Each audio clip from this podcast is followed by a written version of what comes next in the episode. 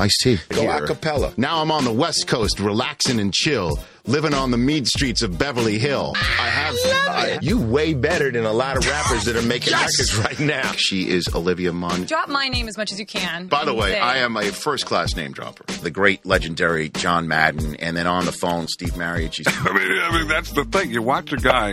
Wait a minute, wait a minute, wait a minute. You're Where's playing, that it's like- Caliendo? Mooch, how did you sniff that out so quickly? Sniff that out. I sniffed that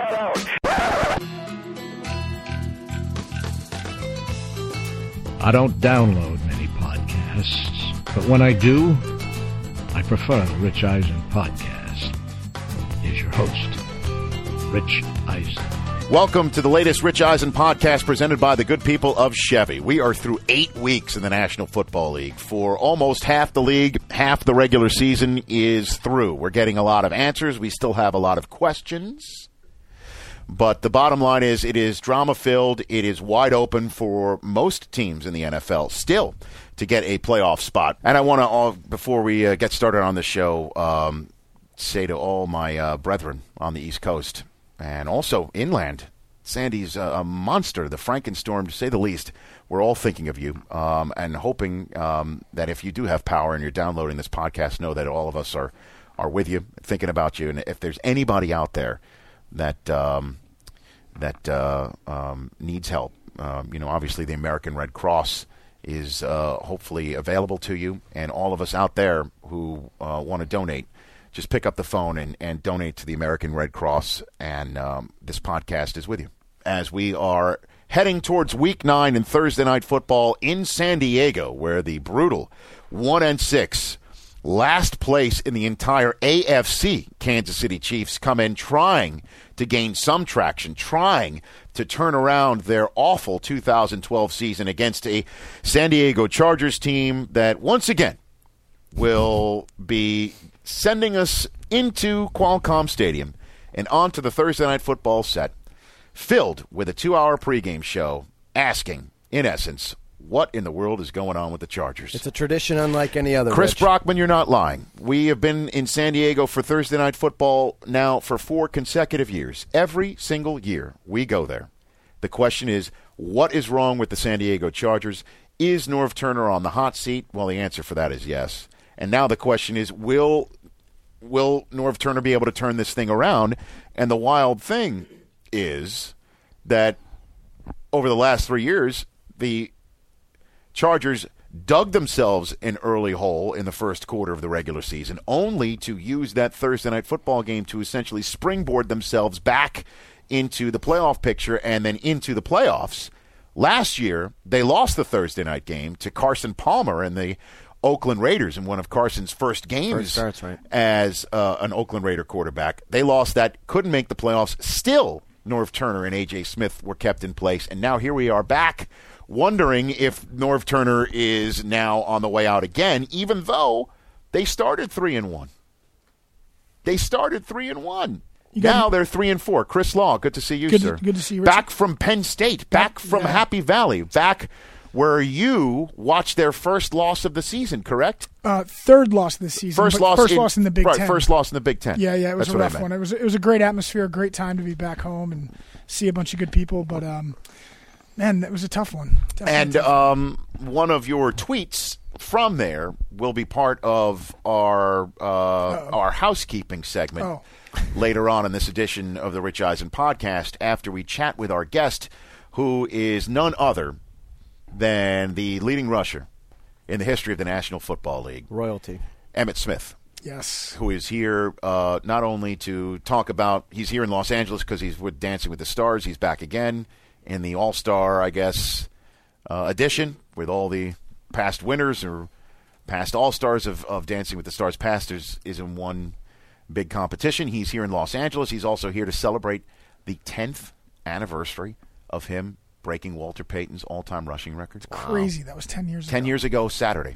Yeah. 10 years ago, last, Last Saturday. Saturday, yep. Wow. Uh, and that last Saturday was the day before the Dallas Cowboys shot themselves in the foot and still almost beat the New York Giants, digging themselves a 23 point hole, digging themselves out of it, then almost coming back a second time with mere seconds to go if only Dez Bryant's hand wasn't so monstrously large. You know, Rich, I uh, he would have been inbounds, and the Dallas Cowboys would have swept the season series from the New York Football Giants. The Dallas Cowboys would be right now four and three, and would be in the catbird seat maybe in the NFC East. They would be just one half game behind the New York Giants with the mother load of all division tiebreakers on their side, but instead they are three and four, even in the division series with the New York Giants, and three and four is two and a half games out of first place. They are currently twelfth in the NFC.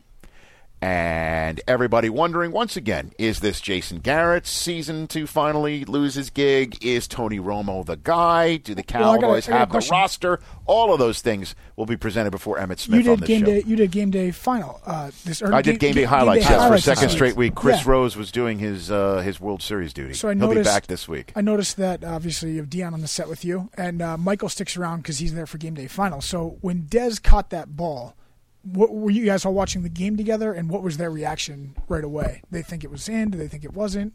Were they were they chastising? Well, no, no, no. It was no, no. It was me. It was. Here's the thing: is when you do NFL game day highlights in, in now this season. I, I did it for uh, six years Mm-hmm. leading up to this season. Chris Rose is doing it this year um, and beyond.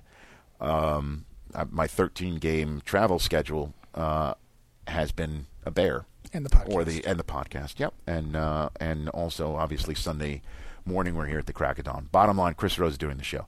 This year, though, as you know, the NFL has pushed start times of the late afternoon games, certain select games, back to 425, which Right. means when NFL Game Day Highlights comes on at 7:30, more often than not, the big marquee game is on still. on, yeah. Last week, uh, two weeks ago, it was Jets Patriots in overtime. This week, the Giants and Cowboys were cruising. The final two minutes of that game, I think, took almost 15 minutes to play out, with replays, timeouts, um, referees trying to figure out what's what. So we were in the middle of the second block, live on the air, as the game's playing in the periphery.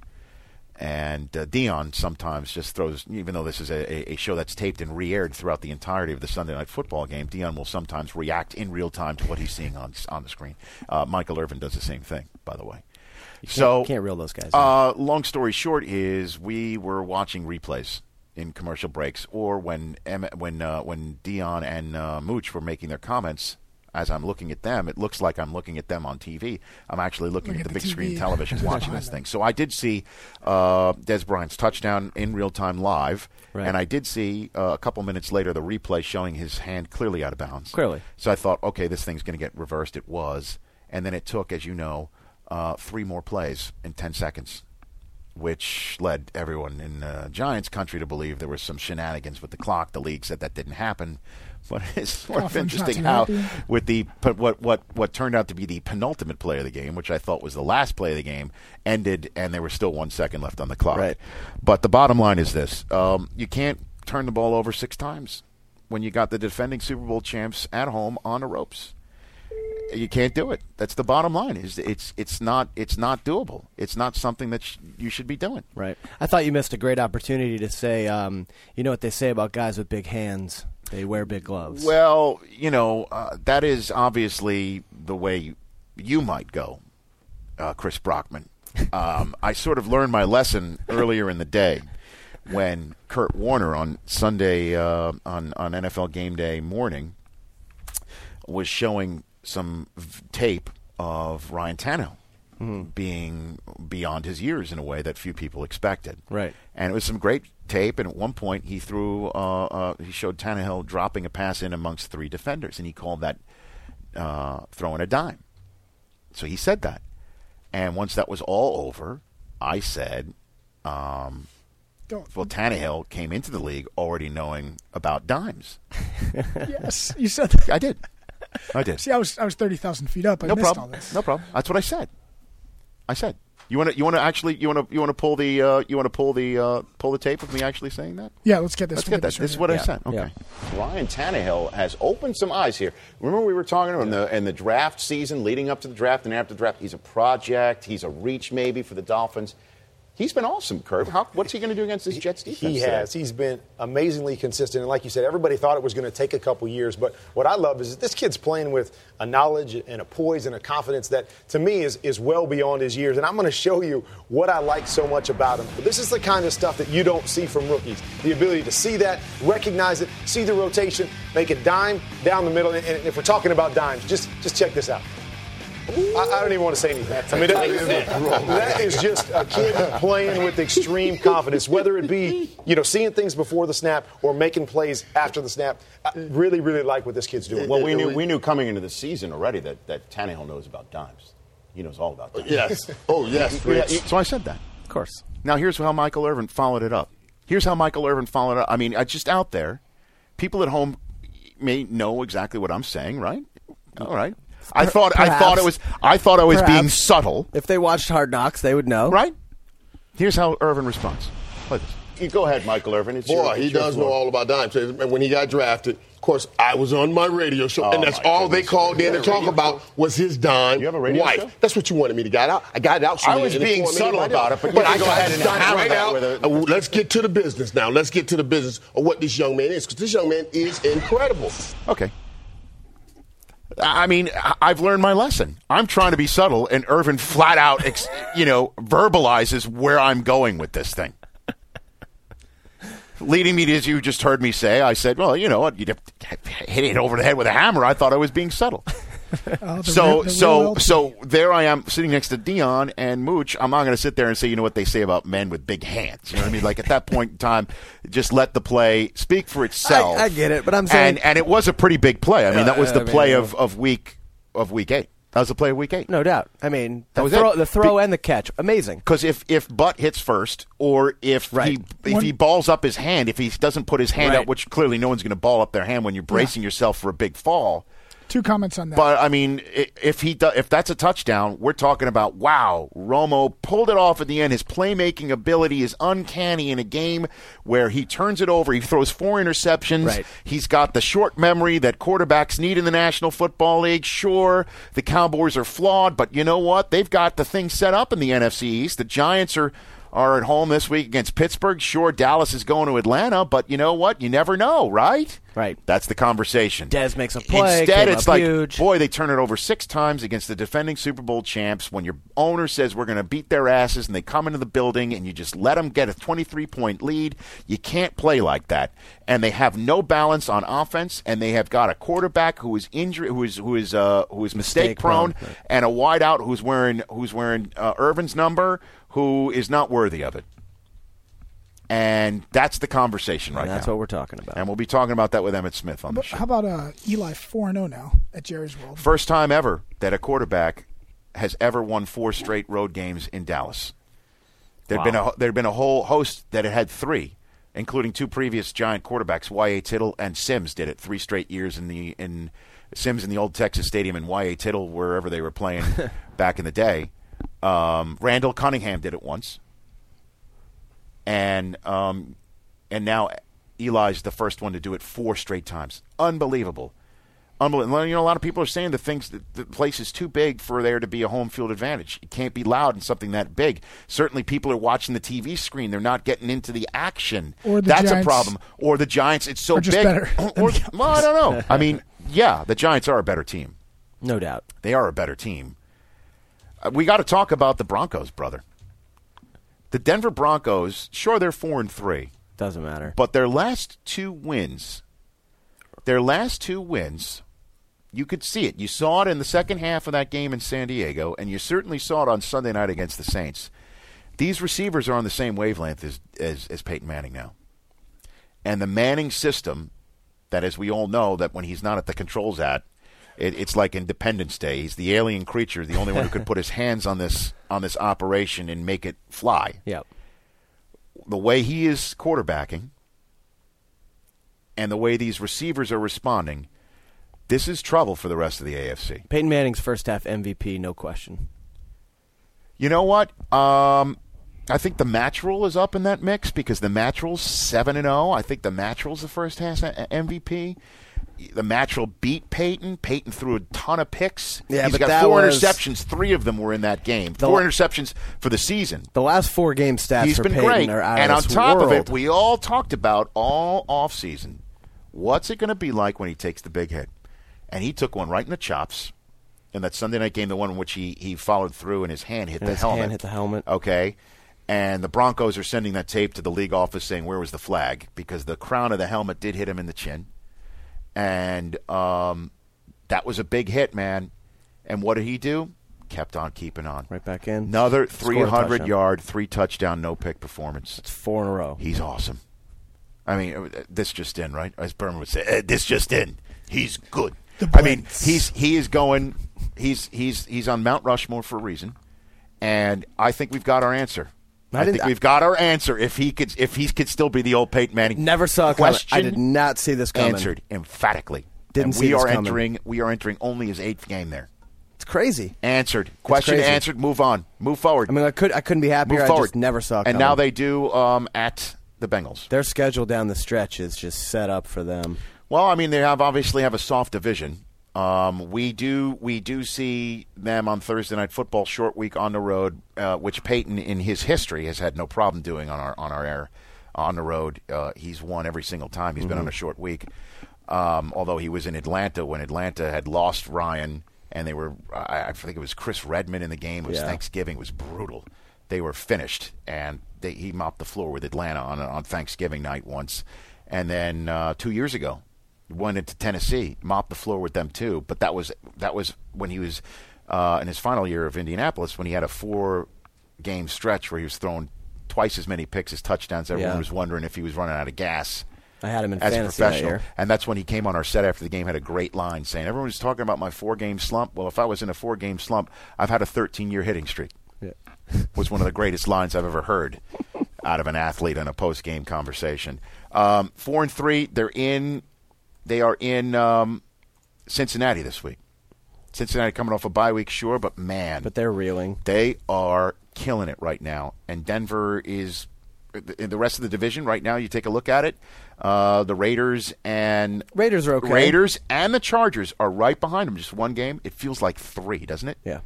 Well, especially when you look at Kansas City and you look at how San Diego's kind of fallen in the tank. But Oakland, Well, they've won two out of 3 Don't forget though, Norv has November coming up, and he's pretty awesome. in November. yeah, he's pretty and the first night of November is, the, is he's got the Chiefs in his lid in Yep. his house. But then he's at Tampa, then he's at Denver, home for the Ravens. Those are the next four for the Chargers. But just think of it this way. Think of it this way.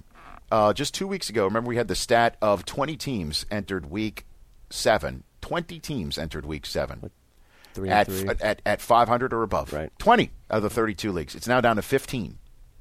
And you take a look in the AFC, the only teams that are above 500, not in first place, Miami, the Colts, who are right now, if the playoffs started Playoff today, team, right? both of them are Wow. your wild card teams. Unbelievable. Because they have better conference records than the Steelers, who are the other team above 500, not in first place. And the Steelers go to the Giants this week. That is a tough road assignment. Huge. And the Colts and Dolphins play one another. You go. So they're going to cancel each other out.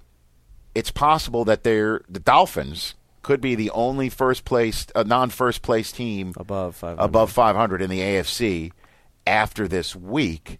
So if the Chargers win, and they do have a game at Pittsburgh later this year, which will be a huge conference game, especially if you assume that the Broncos are about to go on a rip and win that division. Right. I know the Chargers have lost several in a row, and they've looked horrible doing it. I mean, Rivers looks out of But- out of sorts. I mean, Gruden, did him no Gruden said it best. Gruden said it best on Monday Night Football. Everybody's saying, "Oh, everyone's getting caught up in their team not doing well." Last year's Super Bowl team nine and seven. The year that Aaron Rodgers won the Super Bowl, they were 500 late in the season. It's true. It's true. It's true. But uh, the the alarm bells are off in Dallas. They're certainly off in Philadelphia, where uh, DeSean Jackson on Tuesday said, "I still want Vic as my starter, but Nick Foles is ready." Well, here, here's the question: Is what he said? You're going to go to a a No chance. round draft pick. No rookie, chance. No chance. No chance. You're paying the guy 100 million. I tweeted this out on Monday. No chance. It, it boggles the mind that in his long run in Philadelphia, Andy Reid may just have only nine games left. That he would put all his eggs in Nick Foles' basket. Right. No way. Yeah. Boggles the mind he would do that. Somebody tweeted back, uh, put it in LeSean McCoy's basket. It's big enough. And I thought so too, right? Because No- I would no I've been, question. and I've been pounding the I've been pounding the desk on game day morning for weeks about this No question.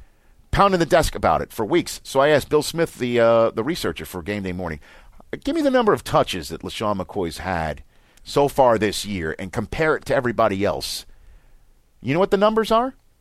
LeSean McCoy, going into last week's game, ranked seventh among NFL running backs in most touches. Seventh. Really? And everybody in front of him had played more games. And I'm like, so he's getting the touches. And then he sends me he sends me average number of touches a game among all running backs in the NFL going into this week. McCoy ranks second. the only one he ran twenty two point uh, four touches a game. Foster first. Arian Foster was the only Yeah. one getting more touches. Yeah. I would've thought So he's Ray getting Rice the maybe. touches comparing to everyone else in the league. It's just that the quarterback can't hold on to the No, the ball. offensive line is and the defense. They can't the stop defense. anybody. So you get rid of Castillo, who is blamed for everything in Philadelphia except maybe global warming. And after Sandy just blew through, maybe that's Juan Castillo's fault too. Okay. and then Bowles has a week to coach him up. And And they- they give up almost 400 yards of offense, second worst performance by the defense thus far this year. And To the natural. And McCoy scored twice, and Vic didn't turn it over. So now where do you go? Reid's first loss coming off a bye. In Where do you go if you're the Eagles? What do you do? You go to New you go to New Orleans, which is where they finish up week number nine on Monday Night Football, Wow. and and at two and five, the Saints they're in must win territory now from here on out and they're at home. Because they're not winning that division. That said, that said, you know at two and five, at two and five, that's two and a half games out of a playoff spot. Two and a half games out of a playoff spot. The current playoff holders, playoffs started today. I know we're really early. Uh, Packers and Vikings, and you take a look at that Vikings the A- NFC West. It's a funny thing, funny, funny, funny thing, and we'll hit this as well in our housekeeping portion as well. It's week eight. We're going to revisit our our preseason predictions. Yeah. it's time to do that. My preseason prediction: Patriots Niners. okay, I did. By the way, have you ever heard of Reddit? Yeah. Okay, uh, I, just- did a Reddit. I my, did an my AMA. roommate loves it, and I, I ended up Yeah, getting and asked me anything. I, I sort of had heard about it, and Alex Ali, who again will be featured prominently in our housekeeping portion of this program, um, he told me he hooked me up with it, and somebody's like, you know, what was your, your Super Bowl prediction? I'm like, it's Patriots Niners before, and I'm not. I'm not. I'm going to stick with it. Both teams in Week Seven coming off of wins that made everybody wonder if they're for real. Okay, Patriots against the Jets, Niners struggling against Seattle. Everybody wondering, are they for real? Q Week Eight. Q Week Eight. Combined Uh, score. all right, we uh, the Patriots exported forty burgers to the UK, yeah, and the Niners hit the Cardinals in the mouth repeatedly, and got two touchdowns out of Crabtree and one from Randy freaking Randy Moss. Moss. the four-year Okay, anniversary if- of uh, Crabtree's catch against Texas. Too. If that, no kidding, I didn't know that. yeah. If that, if that's what we're going to see. By the way, Vernon Davis, who's on one of my fantasy leagues, is suddenly useless. Um, if that's what we're going to see, I know the, Gi- uh, but I, I still have, have the Falcons. Cardinals- and Giants. Cardinals you got also the Bears. fading. The Bears. The Bears had a tough one at home this week. Cam, Yep. oh Cam's got. Bears I mean, six Cam's and gonna one. be- good, good luck to Cam this week because everybody's wondering if he's if he's going to take a step forward or not. And now here's RG three in his face that, this week. on that play that was whistled dead? Jay Cutler's Jets, whenever he threw the pick and was running down the DB. I, I don't know if you saw that. That uh, Well, play. I mean, and, and more power to him because that's the way his season came to an end last year. yeah, it's true. Uh, Running they- down, running down a defender had just True. picked him off. Yeah. So more power to him from not because you, you couldn't blame him for saying I'm not going to get that guy. Yeah. I broke my thumb doing that last year. The Yeah. whole season circled the drain with me. Trent tended to do that last year, but of course, people are all looking at Cutler uh, this week, asking, wondering if he f bombed the fans running off the field. Well, I wasn't don't know if you saw that. You were in a plane. Well, probably. well, it was one as, it wasn't as bad as DeAngelo Hall f bombing the what ref. world is his malfunction? Jeez. Real quick before we get to DeAngelo, though, just for those listening at home, go to NFL.com slash playoff picture, and it gives you a full look at where your team stands right now. Good for, all you. of this. What you're a company man. Hey, pl- that's a it's not that I'm a company. You're a company man. It's that this is a very, very good feature, and it tells you right now that the Packers would play the Giants right now. The Vikings would play the Niners, the team they lost to. It's week eight, though. I know. It's week eight. It's never too early. You're a company man, but that's okay. It's okay, Chris. It's okay. Let's get to him. He's waiting. He's the uh, Yes. all-time leading rusher. Looks great. Lots to talk about with him. Here's Emmitt Smith. He needs no introduction, but I'll give one anyway. Um, this man, uh, I met him uh, the moment after he retired uh, in Jacksonville at that Super Bowl, and then he came working for NFL Network, so I got to know him then. And um, when he uh, reached out to me to ask me to host his uh, charitable event in May, uh, the answer was when, and uh, and and I'm there. That was the the answer to the question. He is none other than the all-time leading rusher of the National Football League, Emmitt Smith. Good to see you, sir. You too, Rich. How's everything? Everything is lovely. Good. Lovely. Can't How's the missus? How's the missus? Missus doing good. She's got she has a smile on her face. Kids are doing good. Every, Everything is going pretty good. You're still doing the show. Dance with the Stars. Dancing with the Stars. Yeah, still doing here that. in Los Angeles. Yeah, tonight You is- look like you have uh, uh, you've lost weight because uh, basically this thing sheds pounds. Correct? It does. It does. Um, I have lost probably about seven to ten pounds right now. So it's incredible. Yeah. Right? Yeah. I mean, this is because people think you know you just put on the, the hat and the tails or whatever heck you're wearing for or the country western like you did this week, and you just show up, you just do four four minutes of dancing. Bruno tells you how great you were, pretty much, and then that's the end of that. No, it's, not, that. quite. It's not quite that simple. I mean, you actually are putting in uh, a minimum of four, maximum can be anything you want it to be in terms of time, hours in the studio dancing, Yeah. learning your routine, breaking it down, doing it all over again. And so we run it constantly, all day, every day, up until the to the show. Up So, until the show. Up until the show. Okay. And why why would you do it again? I know you've already you did it, you won it. Know, Why do it again? Well, the challenge number one, uh, they they had an all star cast this particular trip. Yeah, uh-huh. and so uh, at the end of the day, dancing against some of the former champions and some of the best and some of the fan so it's a competitive spirit. It, it, out, it's- it is a competitive spirit. What is not a competitive spirit? When when there's not one. I Yeah. mean, the NFL Network right now is competing against many other networks. Oh, I'll so, take 'em all down. So so I'll take 'em exactly. all so down. it's all about competition. Bring them on. Bring them on. oh, yeah, it's I'll all about down. competition, and it's all about trying to be the best that you can and challenging challenging yourself. And plus, uh, everything goes towards uh, the charitable organization that you and, and Pat are uh, putting together, uh, Pat and Emmitt Smith Charities, which I saw firsthand. I saw firsthand the kids that you're helping out in the Metroplex area. Right. I saw firsthand that night in May when you had, it blew my mind, the 20th anniversary of your first Super Bowl team. it kind of blew my mind as well because it's hard to believe that 20 years ago mm-hmm. we actually won our very first Super Bowl, and the things that that it took to get to that point uh, still still is vivid in my mind. I mean, it's it's it's amazing to see the turnaround from a one and 15 team to a seven and nine team to 11 and five team in the first round of playoff, getting knocked out by the Detroit Lions, then obviously getting on that, that nice little run from that point on. Uh, just nice little run, to say the least, yeah. just Pretty so, so to, to see the evolution of the team and the whole organization and to take it up to where we are today, I mean, it's it's just an amazing thing. And then as for the where we are today, um, if I had told you after your championship the difficulties, the, your last championship, let's put it that way, the difficulties the team would have, forget about winning a playoff game, just getting back to the playoffs. Right. You could count on the number of one hand, Emmitt, the number of times that the the, the Cowboys have gotten into the playoffs and Right. also won a playoff game since then. If I had told you that then, the organization that Jerry Jones had built and that you and the rest of the triplets and everyone else, Haley, the number of guys, the Hall of Famers, I mean, Larry Allen's going in, that's 100% going to happen. If I had told you that then, what would your response have been to me? Well, my response probably would have been just just like this. Uh, I mean, when you talk about a team that dominated the the '90s, every team and every organization has to redefine who they are. And um, you know, I think we were so dominant in the '90s that, uh, as you see, the transition is never easy to try and replace those kind of players. Right. I mean, you call out some Hall of Fame players. You call out some players also that might not have been Hall of Fame players, but they were very, very good football players. And so uh, throughout the '90s, we were we had a very, very good team. Then you talk about the transition of head coaches, new philosophies, new styles.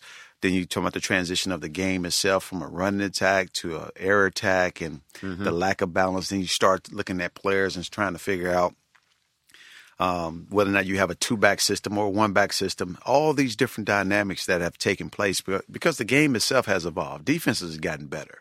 So it makes it very difficult to try and establish something that uh, that that you would think would be easy uh, for an organization like the Cowboys. I think the New England Patriots eventually will find themselves in the same predicament. I think the Indianapolis Colts will find themselves in the same predicament, and and other teams. Uh, Well, the Dolphins have been on that quarterback carousel for a decade for, and a half now. for, for a decade and a half. So it's Mm-hmm. never easy to replace a Troy Aikman or to replace a, a Jerry Rice or replace a Steve Young or a Joe Montana. It's never easy to do those things. And right now, the 49ers are starting to look like the team of the 80s uh, used to look like. Sure. So, so it, it takes some time. And, and, and I think I think the Cowboys will get back there eventually. Well, when you were on the podcast last, was at your your charity event in May when I sat down with you and Troy and and Michael, and that was a fantastic conversation. It was great. It, I, we could have kept going, but you know, your charity event had to get started. Right, right, night. right. And you said at that time, I thought of you week one because I said to you, "What do the Cowboys have to do this year to be successful?" And you said two words: DeMarco Murray. Right. That guy. Saddle him up, give him the ball, be more balanced, take the take the onus off of Romo's shoulders 100% of the time and ride him. Week 1, that's exactly what they did and man did they look great. This kid, however, unfortunately cannot seem to stay healthy. What's been your conversations with DeMarco Murray? Have you had many much contact with had him at all? I haven't had many conversations with him, but uh, I do know this much though, Rich. I can't say this about that kid. That kid has that it factor. He understands how to get his shoulders square and get north and south. I look at other running backs and I see them getting to the sideline, and, at some point, as a running back, you have to put your foot in the ground, make a plant, and just barrel your way forward to get as much as you can. You cannot keep coming to the edge because once you get to the edge, the edge becomes your enemy. And matter of fact, the edge, you're helping the defense out. And one thing about DeMarco Murray is this he doesn't really want to get to the edge that much. Once he gets an angle, he squares his shoulders and he goes north and south. And he he's not afraid to go at you and, and punish you if he has to. And and that's what I love about this guy. And and this is what the Cowboys are truly missing right now is that solid, solid running back. And like you said, injuries, well, there's no there's no formula for staying There healthy. isn't. Can you? I mean, but you were able to. Right. I mean, knock on wood. I was mean, very fortunate. Very, but it, but part of that, I think, and and that was what everyone always said about you, is you never really gave somebody a shot at you too. You know what I mean? Like you had this. I didn't want to get hit. no, I know, but most people, that is the human instinct is Right. not to get hit. Is there an art? There is there is an art to it. Uh, well, at least I think there's an art because uh, f- for me, avoiding contact was was the main mission. But if I cannot avoid contact, then inflict as much punishment on your de- defender as as much as you could, um, because that's just the name of the game. The game itself, you have to have this philosophy this philosophy of okay, I'm gonna be finesse right here, then I'm gonna be power right here, then I'm gonna be a bruiser right here. And you have to pick and choose when your moments are. And you have to allow your ability When in the huddle, or when you're running it? When you're running. When you're in the hole. First of all, it's your psyche. It's just the way, way it is. What is needed for this particular play? Do I need a first down right now? Do I need a yard for a touchdown? Do I need uh, to establish some type of mental uh, mental warfare against a safety? Do I want this safety to think that I'm gonna do this this time and then do something totally different the next time? Leave him in limbo. It was more of a chess game for me.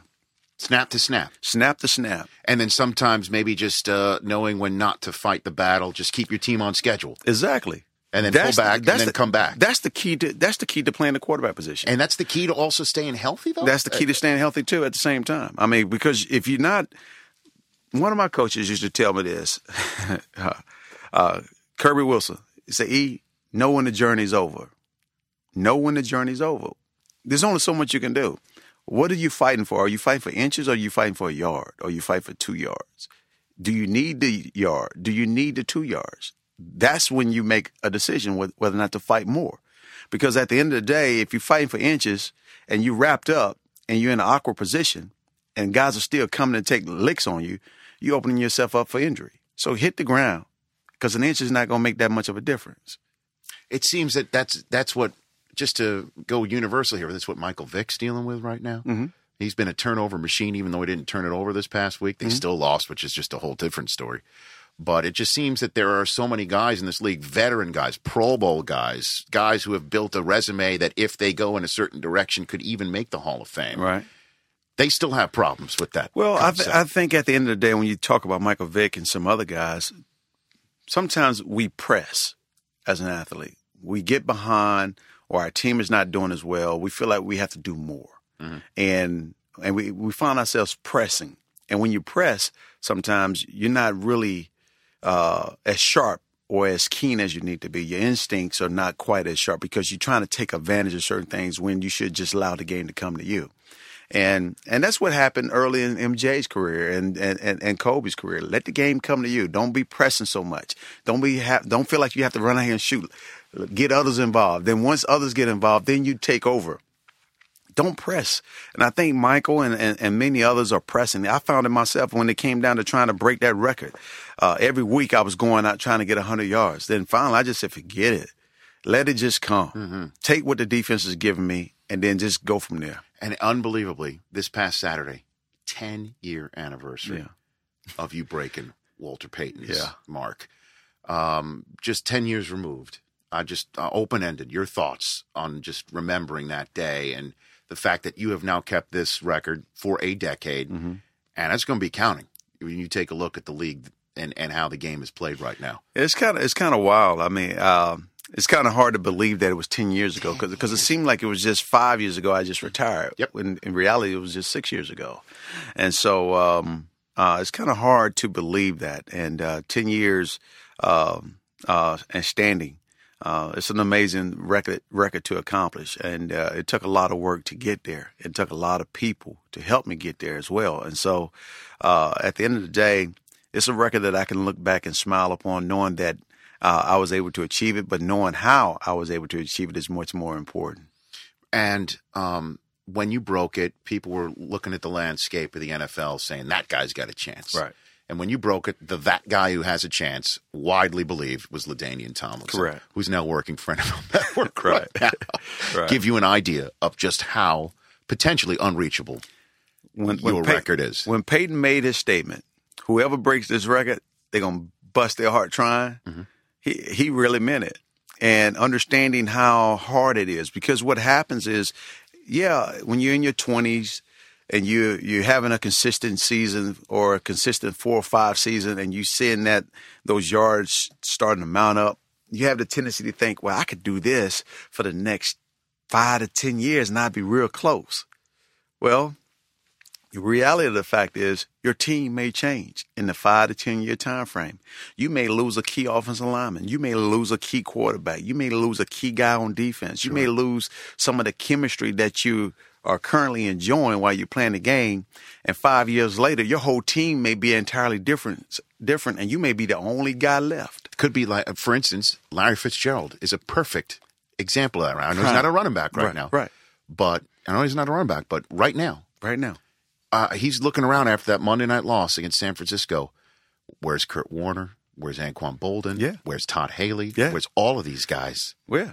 It changes. It changes, and so those changes have a tremendous effect upon on a on on your chances of becoming or doing great things individually as well as team success.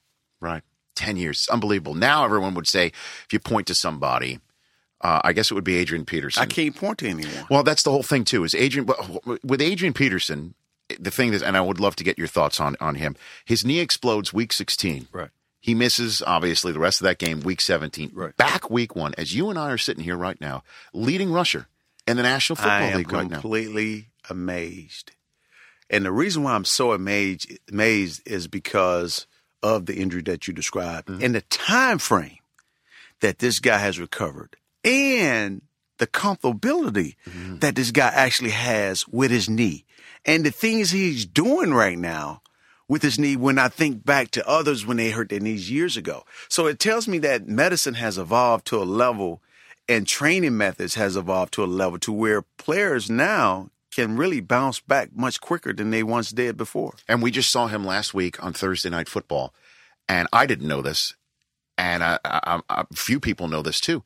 Did you know he's not wearing a knee brace? Yeah, yeah, that's what I'm looking at. I'm, I'm, I'm amazed. He's not wearing a knee brace. Yeah, I noticed it. I noticed that. That's why I say comfortability. Yeah, and the cuts that he's making. I mean, he's he looks normal. He does. He looks normal, and, and, most people may not understand what that really means when it comes from a when you start talking about a player with a blown knee mm-hmm. looking normal. You have to understand. Back in the day, you had a you you torqued your knee. You came back with a knee brace. Mm-hmm. Everybody came back with a knee brace. Everybody that I've known ever played the game came back with a knee brace to some form of fashion. And to see him out here running around, making the cuts, running as hard as he did before he got hurt, and driving his legs, looking like nothing is ever wrong. I'm like saying, what? Who was the doctor who performed the surgery? I think it was the same guy as everyone else. I, I don't know. I, I, would just go ahead and say it's James Andrews. I have no idea. I, I have no earthly I wouldn't be. Well, he's a shoulder guy. I have no earthly I, idea. I, have no clue, but I want to know who the doctor was. what was the methodology? What did they do? And and, and did they use any stem cell stuff? I want to know all the. Uh, I don't know, Emmitt. As as you know, um, certain people are blessed. You know. Yes. And um, his when you say he looks normal, his normal is is everyone else's abnormal. You exactly, know what I mean? Exactly. The way he runs, he's just he runs over people. That's the, the mentality you say that sometimes you need to know. And he's learning. I think he's he's learning that right that you have to run over people, know when the journey. He already he already knew how to run over people. Right, he did. He, he knows how to punch out of the womb. He he he just need to learn a little bit of finesseness and knowing when the journey's over. Mm-hmm. Uh, and I think that in itself could help prolong his career. It'll help with the with the ankle injuries. Mm-hmm. It'll help with the sprains and knees and all those kind of things mm-hmm. as well. So uh, again, we've established you got a lot going on in your life. You're out here in Los Angeles uh, trying to win another crown. You and your wife are, are helping kids out in the Metroplex area still, all that said, how many people still hold you personally responsible for what the Cowboys are doing right now? Just look at you, because we do that to Michael on, on game day morning all the time. Oh, he's anything that happened, but he also wears it on his sleeve, as you know, Michael. Right, right, right. Uh, how many people still come up to you and and and hold you like think that you know everything and you can fix it and you are just about everybody in the Cowboy Nation. just about everybody in the Cowboy. Emmitt, come back. I, I, get this all the time. We need you to come back. You need to come on out of retirement. We need you to come back and. How many how many snaps could you give me right now? None. Zero snaps. Zero snaps. I don't want to give you a snap. I'm telling you, Rich, to play this game, man, you got to have your mind right, and my mind is not right.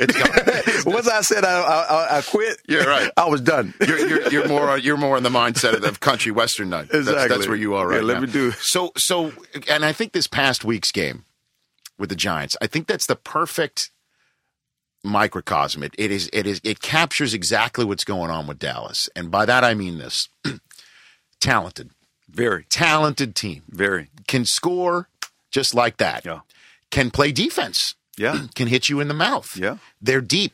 Yeah, to the point where they were able to, even though they they uh you know they gave up some touchdowns I early. think I think we're deeper on defense. Deeper on deeper on defense, improved. Right, very much. But incredibly mistake prone. That's offensively. And well, I, I mean, yes, but it's a quarterback driven league, and everybody looks at this guy with that mentality, with that quarterback driven lead mentality. Mm-hmm. You're gonna get exactly what we're getting, because at the end of the day, this game is a game of balance. You may look good, you may feel good, may look flashy, but when you start thinking about the Baltimore Ravens and their ability to run the football and their ability to have Joe Flacco throw the football, when you think about the Atlanta Falcons, when you think about the Houston Texans, um, those teams are very balanced teams. New England is at their best when they run the football. Uh, the Giants are at their best when they run the football. Um, even the Eagles are at their best when they can run the football. if, if, if they commit to that, yes. That's the point. Mm-hmm. As long as this is a pass happy driven league, you're going to have a number, you, unless you're a quarterback like Drew Brees, Tom Brady, Peyton Manning, um, Philip Rivers, um, guys that are, and Aaron Rodgers. Mm-hmm. Those are, that's it. If you one of those guys, those are those are complete surgeons at quarterback right now. They understand their offense inside out. It's like having your offensive coordinator playing quarterback. These guys are playing John Madden at home. They're sitting home, they're reading the coverages, they know exactly where they're going to go with the football. And so they can throw the ball all over the place. But our guy, Tony, I don't think he really needs to throw the ball 60 sometimes. I think you got to run the football. You cannot match what some of these other teams are doing. You got to take advantage of what you ha- actually have. And right now, if we're forced to throw the ball, it's only because we can't, we don't have enough confidence in our running game. But there was a point in time when teams stayed committed to run the football. I don't care if you rushed it 20 times for 80 yards. You found a way to keep that balance and keep that clock moving and take advantage of what the defense give you. So Tony, you don't put Tony in that elite elite category. I cannot put him there um, because I, I cannot put him there, and I love him to death. I still believe he's our quarterback. I honestly do. I think I just think that there's for that offense what we have. It's the same offense we had when we was winning Super Bowls, and it was not Troy Aikman throwing the ball all over the football field. It was a balance. It was Troy throwing the ball somewhere between 35 and 40 times, or 30 and 35 times, E. Smith and everybody else touching the ball at least 20 to 30 times, it was a balanced attack. And we were able to keep teams off balance. And right now, the Cowboys cannot find that balance but yet. You're not telling any tales out of school to the coach. The coach was standing right there with you. I know that. I mean, so so what is Jason Garrett? It's a pass happy league. It's a pass happy league. Mm-hmm. Until they get back to the essence of the game.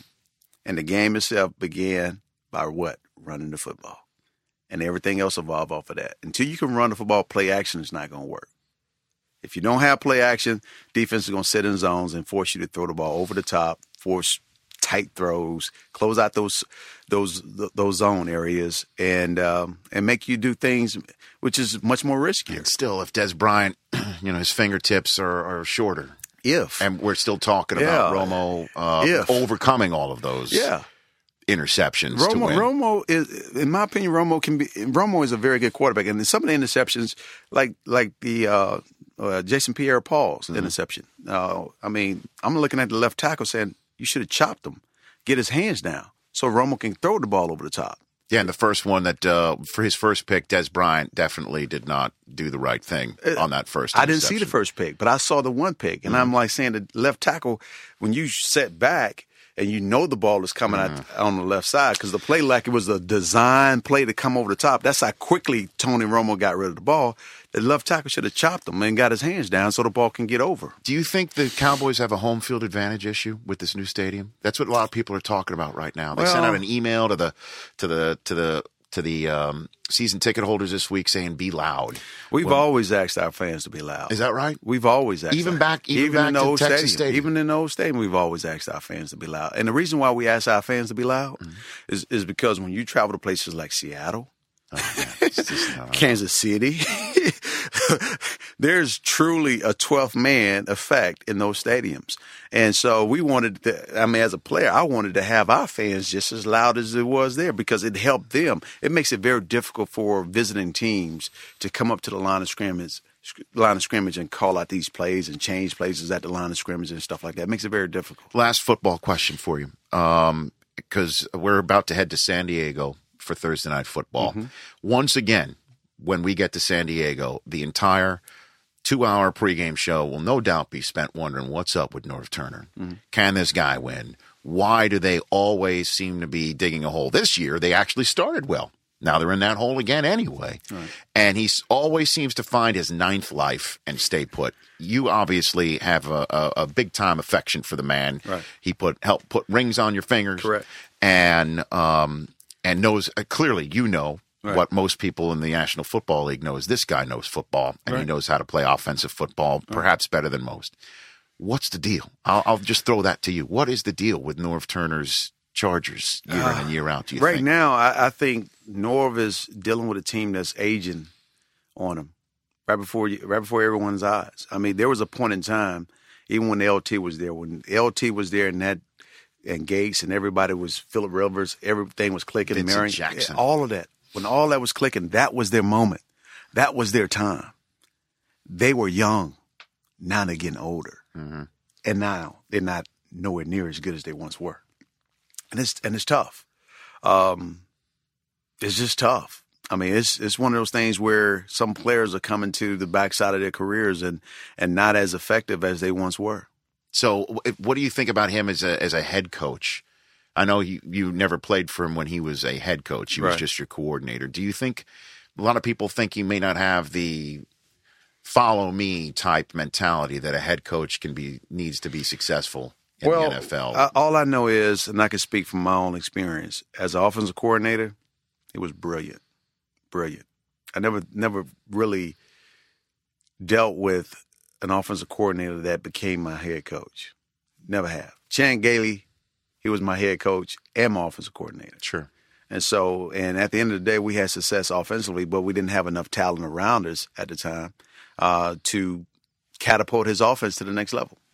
Um, and sometimes um, when I look at Norv, and, and and I and I know he has great leadership capabilities because he led our offense, and you know now I, I'm not sure if if it's at the situation where if it's not having enough enough talent around you to to really execute the things that you want to execute. what a shame then for him because I, I I don't know how you come back from that. I, don't know how you come back from that. You got to rebuild. You have to rebuild. I don't think he's going to get that chance. he might not ever get that chance again. And so uh, it doesn't mean that he cannot be a head coach some other place. But uh, at the end of the day, I think some of that talent is is is coming to an end. I mean, Merriman is not there any longer, and LT is no longer there. Although they have Mathews back there running the rock, I think I'm right on that. Yes, sir. Uh, and um, you know, it's just the dynamics are changing. Offensive line might be getting a little bit older. You know what? The dynamics have changed here too. Does the place look different to you from when you were you were here? I think you retired in Jacksonville, Right. Right. I remember you came to the NFL Total Access set after the Super Bowl. You and I were talking, and I asked you if you wanted to what you were doing next, and you said you had time, you were going to have time for all kinds of conversation with your response. and I said our our folks are going to be leaping in the truck coming to get you to sit on our set, which you know you then did. It was Right. me, you, and Terrell Davis, Monday Night. Football, and uh, I loved it. I loved it. it was a lot of fun. It, it was a lot of fun, and um, I like talking football, especially to other football-minded people Mm-hmm. uh, that understands the game. I know. And then you were you were you were cool. You were great. I mean, working with here. Then you went to ESPN, but you were dancing. You I I came to watch you dance. Me and my wife came and watch you dance and dance with the stars. Your first time around, I came and I wore jeans, and they stuck us in the back because you had us set up in the front. You had us set up in the front. We got stuck in the back. My wife told me not to wear jeans, and I'm like, ah, it's Los Angeles. Of course I can wear jeans. Not on Dance with the Stars. ballroom, baby. It's, I know it's a ballroom. I know. oh, I, I, it took me weeks to dig out from that with my And it wife wasn't country night. weeks. It was not country. No, it was It like was- ballroom dancing night. It was actually Exactly. it was big time. It was big Exactly. time. So, how many more weeks till for in this competition here? Uh, there's about four or five more weeks left. Okay. And uh, tonight, uh, uh, there's a vote off tonight, and um, we'll see where we stand after after Oh, tonight. Listen, the bottom line is this, man. Not only have you won before, it's just it's it's. I mean, you're Emmitt Smith. You know what I mean? Like the National Football League and your years of that's got to help the whole popularity. Well, contest. I don't. I don't think it hurts. Oh. I don't think it hurts. I love the humility there. I don't think it I don't know how you could answer what I just said anyway. Where can people vote? Where can how can people? Oh, they can go to abc.com Okay. and pull up Cheryl and I and, and, and get the um, the vote. As a matter of fact, they can probably vote up until maybe a couple more hours or so. Okay. Yeah. Vote now. Yeah, vote vote now. Vote now. Early. Vote early. Yeah. Early voting. Early voting. Vote Early- often? oh, vote often. Okay. Get on your email. Send in the email. On email. abc.com. Yeah. Okay. yeah. Rock the vote. Good to see you. All right, brother. You are the man. this you. is a Hall of Famer. This is a man who still 10 years later is the leading rusher in the history of the National Football League and counting. Emmitt Smith on the Rich Eisen podcast. Emmitt Smith. I love just his whole concept of just having a mentality of hitting people and also knowing when not keeping him upright. It sounds so simple, doesn't it? It sounds so simple, but um, uh, not not enough people do it apparently. But it's uh, good to chat with Emmitt. All right, let's. to- yeah, good to see him. Last time we saw him was down in Dallas. Down in you said, Dallas. He, he did He's look like he definitely lost. lost I would weight. he looks question. great. No Yeah, he question. looks awesome. There's no question. We should get on that Dancing with the Stars uh, diet or routine or something. Could you see Why us not? out there? When I when we had Hines uh, in here and uh, he was doing Dancing with the Stars, I went and shot a few things of him there, and I just went to one of his rehearsals, and he's Is it- not kidding. is Those it crazy? Guys, They go six or seven hours. No, hours. it's crazy. Some days. Man, oh, man. All right, let's get to housekeeping because there's a lot. First things first, you guys have the Twitter addresses that you've always wanted. Topher Law history. Gone.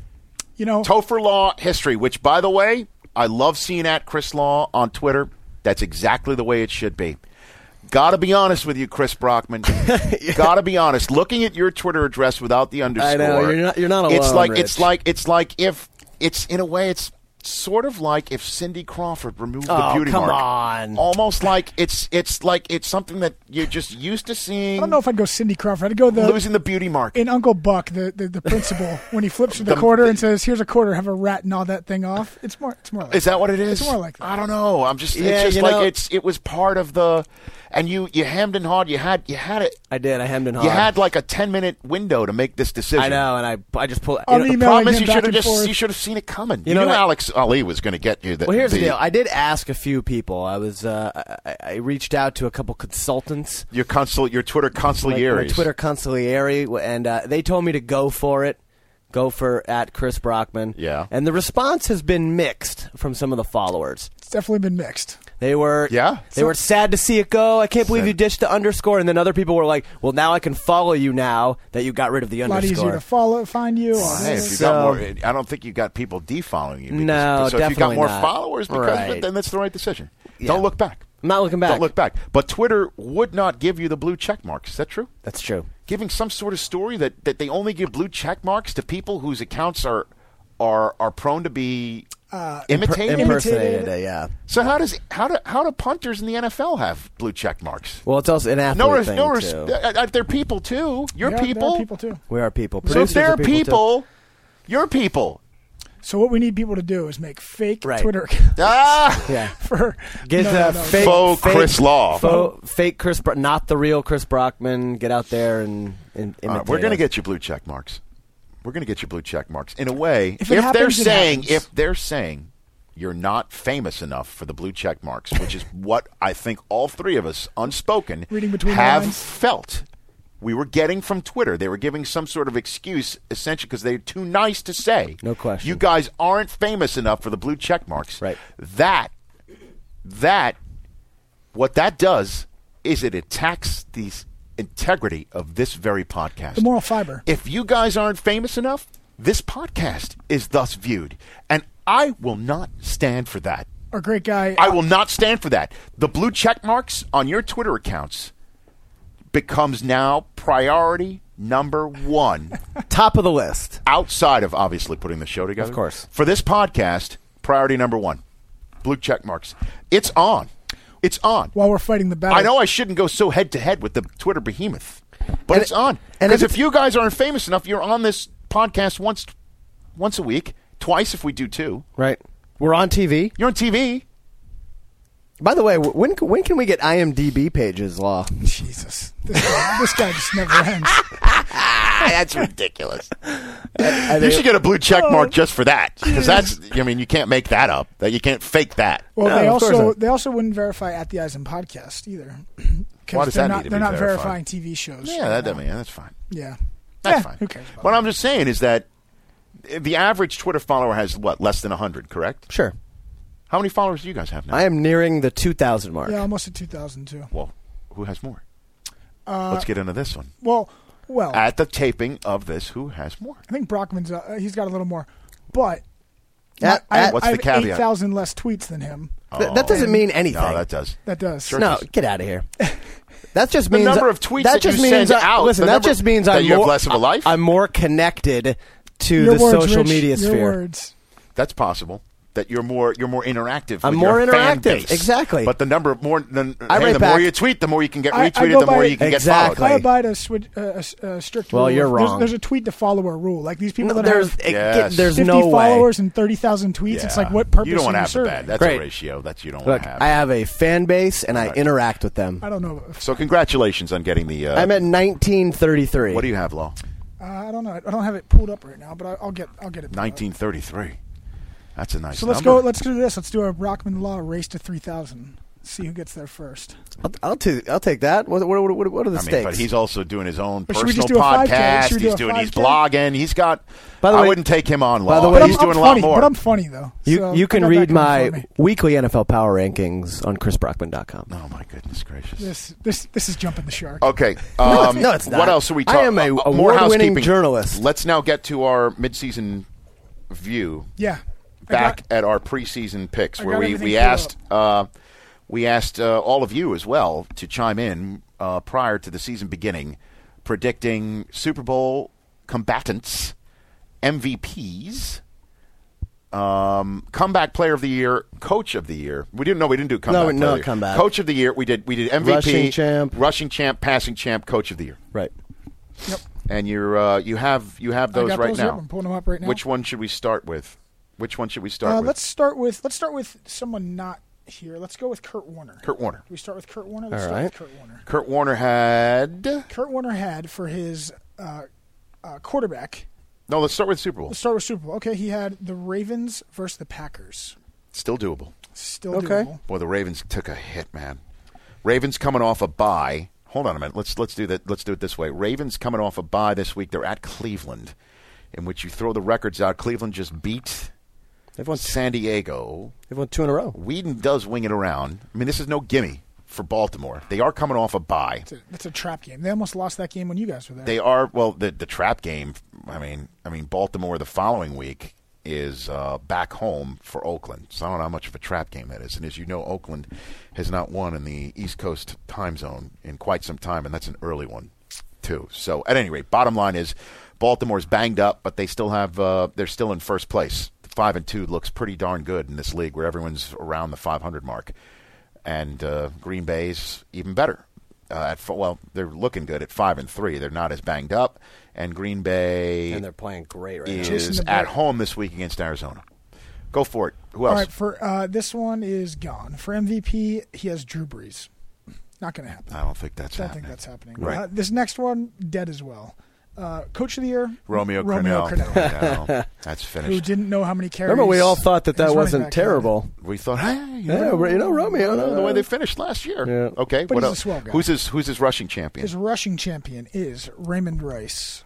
right now, let me call this up right now. This is fun. This is fun. I'll call up on the NFL.com because we're we're all people who are team players. Company men. Right now, Ray Rice, as it takes a while. Who's his Who's his passing leader? While I'm Uh, yeah, his uh, his passing leader, who had a great game uh, this week and potential guest next week, is uh, Matthew Stafford. Matthew Stafford is his passing leader. Matthew Stafford right now ranks sixth on the passing list. Okay. Uh, however, He's mine as well. He has played only seven games. Um, same with Peyton Manning. Aaron Rodgers, who's in front of him, has played eight. Eli Manning has played eight. Drew Brees has played seven, and Brady, who's played eight. Those are the only guys in front of him. He's got a shot right there. He's got a shot right there, obviously. And uh, rushing, Ray Rice. That's just. I mean, he's just not getting the touches. I mean, but the more you think about that, maybe as we pointed out, you know, with uh, With Sean LeSean McCoy yeah. Mm-hmm. earlier in the show, Ray Rice right now is 11th in rushing with 524 yards. So, in other words, Kurt Warner not looking too good. Lombardi, right? We all said Lombardi. We had Lombardi, and I'm not seeing his on here, but I'll have to go back through my uh, my email and try and find Lombardi because we definitely had Lombardi. Uh, let's go. Let's go to Brockman though. Okay, Chris Brockman. Yep. Bro- Brockman's uh, Super Bowl 47 matchup was the Patriots and Packers. Looking good. Still alive. Looking good. Still alive. Still alive. MVP Still alive. MVP, I say, I would say, is definitely still alive. Uh, he had Tom Brady. Tom Brady, still alive. Got Tom Brady currently leading the league in passing. He had a great game in Okay. the pond, across the pond. He did. Uh, Coach of the year, this one definitely alive. Lovie Lo- Smith. Lovie Smith. Lovie Smith. Six and six one. and one Chicago Bears. The Patriots are on a bye this week, and you had the Packers as well. Is that who you had? I had the Packers. Okay. Yep. Right. And Lovie Smith, by the way, as we were just mentioning, we just because we always love moving forward. Um, Chicago this week is in Tennessee. Oh boy, the Tennessee Titans, man. That's They a had- tough one. They had the 500 right in Ah. their face. Feel bad They could have won three in a row, gotten back to 500. Would've And, and and how about this? This is the story of the uh, of of the week so far, in my mind. I But ten men on the field in the crucial fourth down play. Ten men on defense. Hmm. apparently that happened three times. Hmm. How does that happen? Not good. How does that happen? They're just- three and five right now. Chicago could send them to three and six. Okay, Lovie looks good. and I, he's got the uh, he's got the same passing champ. yeah, I, got, I have Stafford He's as my Stafford. passing and champ. who's your rushing? Uh, McFadden. Yeah, run D- Oh! run DMC. Yeah, not good. Oh my goodness! Wait, I'm still scrolling down. Ugh. He had a, he had a, Twenty uh, second in the league. Shonn Greene, Donald Brown, Demarco Murray, who's missed several games. he had hundred more though on yards. Sunday. Maurice Jones-Drew still has more rushing yards. Yeah. Well, all right. Oh, Look, I'm- Okay. I'm, going. I'm to, in ba- trouble too, though. I'm going to the bank on Lovie Smith. All right, we'll go mine next. Um, I had the Ravens and the Packers, and the Ravens are treading water fast. Still alive. Yeah, still alive, but not looking great.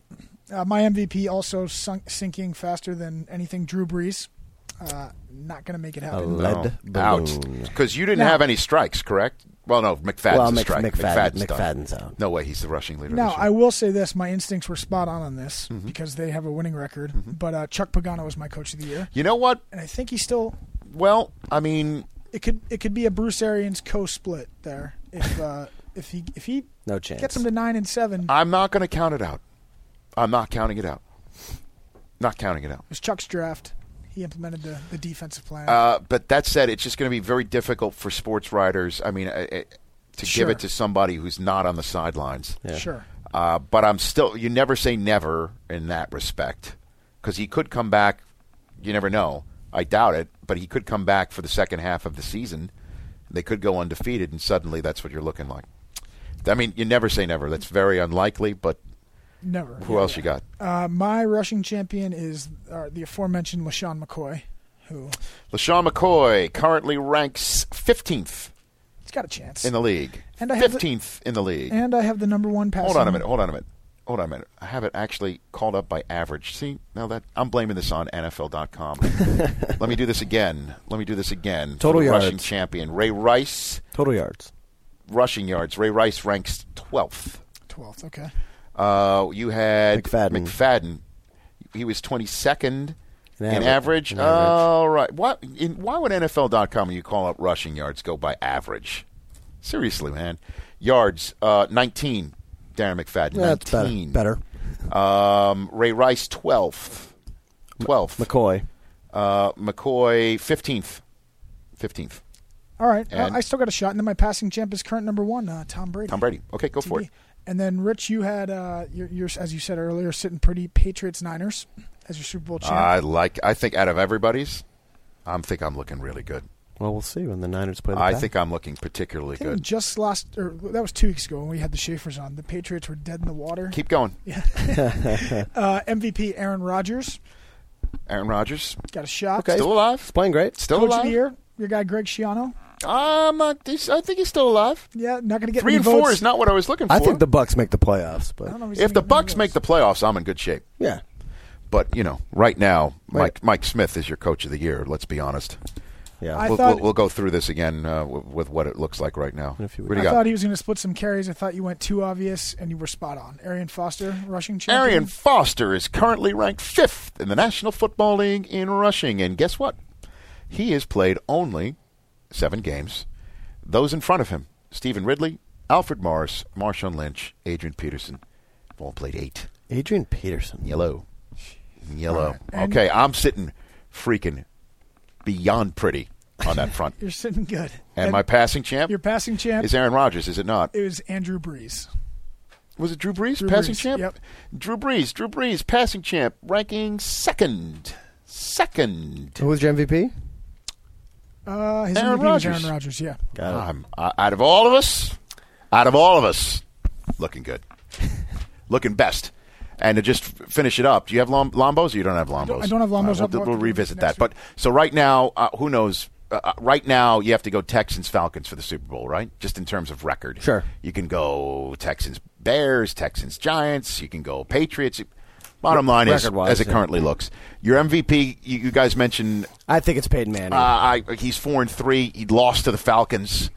Falcons are I undefeated. think- Matt Ryan just lit up. I mean, I just in think in terms of Matt Ryan comeback player of the year, no question. But the and what Peyton Fine. Manning has done. Break the tie, Law. Who's your MVP first half so far? First half, You got to go Matt Ryan. You got to go to the natural. Yeah. I mean, I love Matt got- Ryan, but yeah, I got to go to the Metro. You're right. You have to go to the With the expectations All right, down fine. there this year. Okay. Um, coach of the year right now is Mike Smith. There's no argument. No argument. Seven and zero. You can go Kubiak. Maybe I mean, there's you can maybe have an argument. Last unbeaten. Lovie. I don't know. Coughlin. I don't, last unbeaten. Yep. Uh, and your passing champ right now halfway is Brady. Tom Brady. But again, these these the passing and rushing champs are are. They play one more game. Yes, you can't really. Right. It's apples to oranges a little bit. And um, coach of the year we mentioned. we just did. Rushing champ. And uh, real quick before we get going here, just Yeah. a shout out to the international followers who tweeted us Yes. Yeah, thanks. from the game. Thanks, in everybody. London So so great. With their punters are people two shirts. Did you on. get our numbers from last week? Was our was our podcast more downloaded because of to- Vernon Kay and I'll the check. UK people? I'll check and We'll we'll check that out. on that. We'll Uh, check Yeah, that I out. hope you guys enjoyed and, the game. And we're uh, we're four weeks away from having to effect complete change on Matt Ryan's nickname. He came on the show. He came on the show just a few weeks ago, and I asked him, "Do you like Matty Ice?" His answer, unequivocally, even though he didn't directly answer it, play it one more time, Law. Play it one more time. This is what he said: the natural. I like it. I Yes! like it. I like it. It's a play. It's a play on the natural. I like it. Yes, you're the Um, you're the natural. If you can get it done, I'll be impressed. Done. Look, people, guy doesn't want Matty Ice anymore. I'll say it for him. He can't voice it. It's very difficult. I, I, I be very honest with you. I can't believe the amount of resistance I have run into on Twitter with the natural. Yep. But here's how I know I'm getting through it. I'm seeing tweets from people saying, "So the natural, Rich Eisen coined that." When I get tweets like that, that's good news because people are hearing it from other avenues. Yep. And they're like, "Oh, it started on on the podcast or whatever they think it started on." That's good news. But I'm getting I'm I'm getting angry people like I'm like seriously like I'm threatening their their lives and, and that of their children and I'm coming after all their belongings by suggesting Matty Ice is outdated, sophomoric and and not liked by the man himself. I'm in the Matty Ice camp, but change is a good thing. Is he off the? Is he out? Dude, he just said he's. I got rid of your underscore. I get it, but I'm just saying I I'm a Let's I'm all row in the same direction. New England, BC. Okay, fine. Be that way. I'm just saying. Well, I'm I'm I'm I'm getting a lot of resistance. Uh, the Ponder nickname, unfortunately, his his recent play is. That- that went over I like can't a pound. I can't pound the table Poor for Ponder. for uh, for Ponder right now. Poor Ponder. Ponder Throsa, the Pondernator. It's very difficult. but I did drop. pistol. I did drop Thun, uh, Ponder and Lightning on the uh, post game. I've dropped a few boat And races. Look, Rich. See, I'm look, I'm doing my part. I'm I'm- not sitting here saying, "Well, I'm not from the Northeast, so I don't know about boat racing." Oh, See, You're okay. saying I'm from the Northeast. I don't know about the All right, natural. all See right, what I'm all right. saying? I'm And- doing my job. You're doing great. My Look, part. look, you are being a team forwarding player. the boat race Yeah, movement. okay. And by the way, I'm not trying to say the people that I invented the term boat race. I'm getting a lot of tweets like, "Oh, boat race has been on Urban Dictionary for." I'm not saying that I invented No, it. we're- and Colin Cowherd's apparently using now. Apparently, Tony Kornheiser dropped it on PTI the other day. Also, Brockman, how about a quick international shout out for those listening uh, from Well, anywhere? I I actually would like to give an East Coast shout out to our Yes. peeps there uh, affected by yes, Sandy. and I think the international listeners would have no problem with Yeah. us going Uh, domestic. I on mean, the shout uh, out. just seeing some of the pictures on uh, Monday night on Twitter Yeah, and whatnot, it, it it's crazy. And hope everyone's doing all right. Attaboy, Chris Brockman. Attaboy. Agreed. Agreed. That's it, Chris. Also, That's all? Yep. Well, Okay. Ri- well, Rich, uh, last week's movie uh, question with Midnight Run. I just want to know. I just want to. I know Law watched it and I watched it too, and you're right. It was a fantastic. Thank movie. you. yeah, let, let's definitely hit on that more next week because I watched a fish called. But I just, I just, too. I just wanted to get it out. I had that a lot of time on my flights. We did. We, We got to did. wrap this we up. But I'm did not watch, wrong. I'm not wrong, No, right? we did No. watch the movies. They're great. You and Jerry were, were spot on. Thank you. Uh, that wraps it up for this edition of the Rich Eisen podcast presented by Chevy. I want to thank Emmitt Smith and for everyone who put that uh, interview together. Thank you, both Chris's, at Chris Law, at Chris Brockman, underscore gun, at the Eisen podcast, at Rich Eisen, which does have a blue check mark. Signing off. Stay listening